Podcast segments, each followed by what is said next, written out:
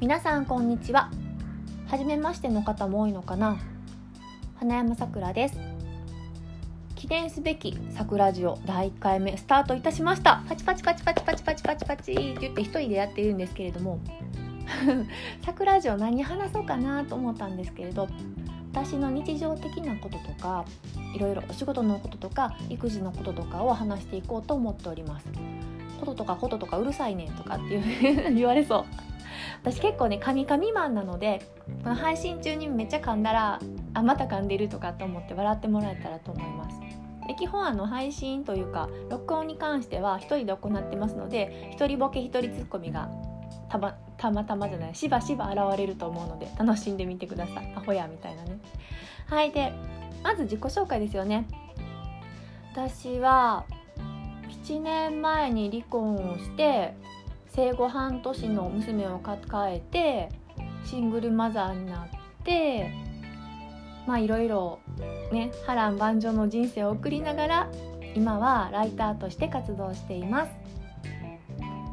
この波乱万丈はいろいろありましておもろいことだらけなんですけれどもまたこのお話は応用していこうと思ってます。今娘は小学校2年生になって元気に過ごしております。よくあの空手娘といって登場するんですけれども先日黄色帯になりましてそう2年間ね通って19から7級になったのかな。ようやく白帯から黄色帯になりました。もう本当にね頑張ったよ私。習い事ね雨の日も風の日も台風の日も台風の日はね警報出たらお休みなんですけれども。でもなんか本当に大雨の日だってお迎え頑張ったもんね。多分ねこれを聞いてくれてはる親御さんの方にもそのお子さんの習い事送り迎えとかめちゃめちゃ頑張ってる方もいらっしゃると思うんですね。もうお疲れ様です。本当に。もうパチパチパチパチパチパチ私からもう感謝の気持ちを送りたい。なんで感謝かっていうと子供を育てるってね並大抵のことじゃないねんなと。私親になって本当に実感してるんですよ。で特に私ね一人でも結構大変のにたくさんお子さん抱えていらっしゃる皆様抱えてるとかやったら失礼なんかもしれへんけどたくさんお子さんがいらっしゃる皆様って本当にエネルギーがすごいなと思っててめっちゃくちゃ尊敬しております。ねまたほら話がそれで言ったんやけどそうそうそんな感じであの私の配信はゆるくゆるくあの話があちこちに飛びながら進んでいくのでお気をつけくださいませ。特に目的はないだろうみたいな。でこれからの配信にあたっては私がメインにしているお仕事ライティングのこともそうですけど娘とのまたもう喧嘩したのよとか娘の宿題がどうのこうのないのよとか学校生活のこととか今日のご飯の献立悩んでるのよとか本当にどうでもいいようなことを配信することもありますしためになることを配信することもあると思います。で一応本日のテーマとしては冒頭でお伝えしようと思っておりますのでなんか興味ありそうやなってテーマの時は聞いていただけたら嬉しいです。あとはそうですね。大阪弁。はい。衝撃の大阪弁。直そうとしても直れない直らない大阪弁。海外に行っても英語ではなく大阪弁を貫き通す私なんですけれども。もうなんか生の大阪弁を学びたい方にとってはぴったり。誰がおんねんなそんなんと思いながら。ねえ。私がちなみにこの空気感あってからのねって時はネタに詰まったぞどうしようっていう合図ですのでなんかあやばいよ。さくらさんやばいよとか思っていただけると幸いです。あと感想とかは普通にダイレクトメールとかで送ってもらったら喜ぶのでじゃんじゃんじゃんじゃん送ってください。お待ちしております。ちゃんと返信するからね。多分。って思いながら。でここ直近9月の私について話していきましょうか。今日はどれぐらいの話になるんでしょうね。長さが今のところ定まってないんですけれども、まあ、9月の予定といたしましては私そのシングルマザーとして生活していましてだいたい娘と一緒に行動することが多いんですね。なので出張とかあまりすることはなかったんですけれどももう今年はバンバンバンバン行くぞ。バンバンガンガンガンガン進んでいくぞ。みたいな。ガンガン進め俺。そういう勢いでやっていこうと決めたんですね。決めた？うん決めたの。私決めたんだよ。で ででもなんか一人で喋るのどうなん？これもう。って思いながら。なんかほらライブ配信とかってね双方向じゃないですか。あのコメントもらったりいいねもらったり。このラジオってさ ラジオってさ一方的やからねみんながどんな反応を示すんかも分からへんしどんなネタを喋ればいいのかも分からへんし思いながら。ほらまた話それたでしょ？元に戻るけど。とねえっ、とねそうそうそう。私ヘラヘラヘラヘラ笑うのであまた笑ってるとか思ってもらえたら嬉しいです。でねそうそうそう。出張するぞ。ちゃんとガンガンガンガン仕事やってくぞと決めたのが先週先々週ですかね。でなかなかね子供いながら仕事在宅ではまあできるんですけれども一緒に行くっていうのが私にとってのハードルだったんですね。っていうのがその先方に嫌がられたらどないしようとか娘は娘で体調を崩したらどないしようとかいろんな心配があったわけですよ。でもそれでねずるずるずるずるいってんのもどうなんかなと思ってもここは私ガッと決めましたよ娘と一緒にやる なるべく迷惑かけない私普段から言ってるんですけれども娘のしつけ、まあ、娘はね私の保護者みたいな感じなんですね。私よりも管理私よりも管理運営能力が優れていていろんななんかリサーチ力とかもすごいので完全な片腕というか私が片腕させてもらっているとかそういうレベルなんですけれども。でも娘と一緒に動くって決めたんですよ。でそうしたらなんか変に預けやなあかんのかなとかいろんな心配することもなくなったんです。でどこかに行かなければならない時は先方に「娘同伴なんですけれどもいいですか?」って聞く。で「いいですよ」って言ってくれるクライアントとしか付き合わないそう決めました。嘘です それは嘘ですもちろんその仕事の内容によっては子供がいるとちょっと困ることもあるのでその場合は預け先を探したりするんですけれどもできる限り娘と一緒に動こうそして娘に私のその生き様を見てほしいなと思ったんですね、まあ、母親をしてて何かな？私そのシングルマザーじゃないですか。で一番思うのが私に何かあったらこの子は一人になってしまうんだなっていうことなんです。なのでできるだけ私が娘に伝えられることは全部伝えていきたい。そういう思いでずっと動いてます。普段の過ごし方もそうだし子供に対する娘に対する態度もそうだしお仕事もそうだしちゃんと向き合って彼女に何かを残していきたいなって思ってるんです。もしかしたらこのラジオも数年後数十年後残ってるのかな。可能性なんですけれども娘が聞くかもしれない。ああちょっとアホなお母さんやったなとか。あのね。ちょっと涙が出てくるなこれは。思ってほしいんですね。なんか残してあげたいなと。そうそうそう。でまたまた話がずれたんですけどちょっと変な方向に、えーと、それでその娘と一緒に仕事をしていこうという話で。結構ね9月後半は東京に行ったり10月は福島かな。結構いろんなところに旅立とうと思っております。でちょくちょく勉強会で名古屋も行ったりとかしてで皆さんとお会いする機会も少しずつ増えていくかと思うので是非リアルの交流会やオフ会でお会いできたらなと思っております。さあなんかいつも通り私は娘について語ってしまったんですけれども。どんだけお山かなんてぐらい語ってますよねいつも。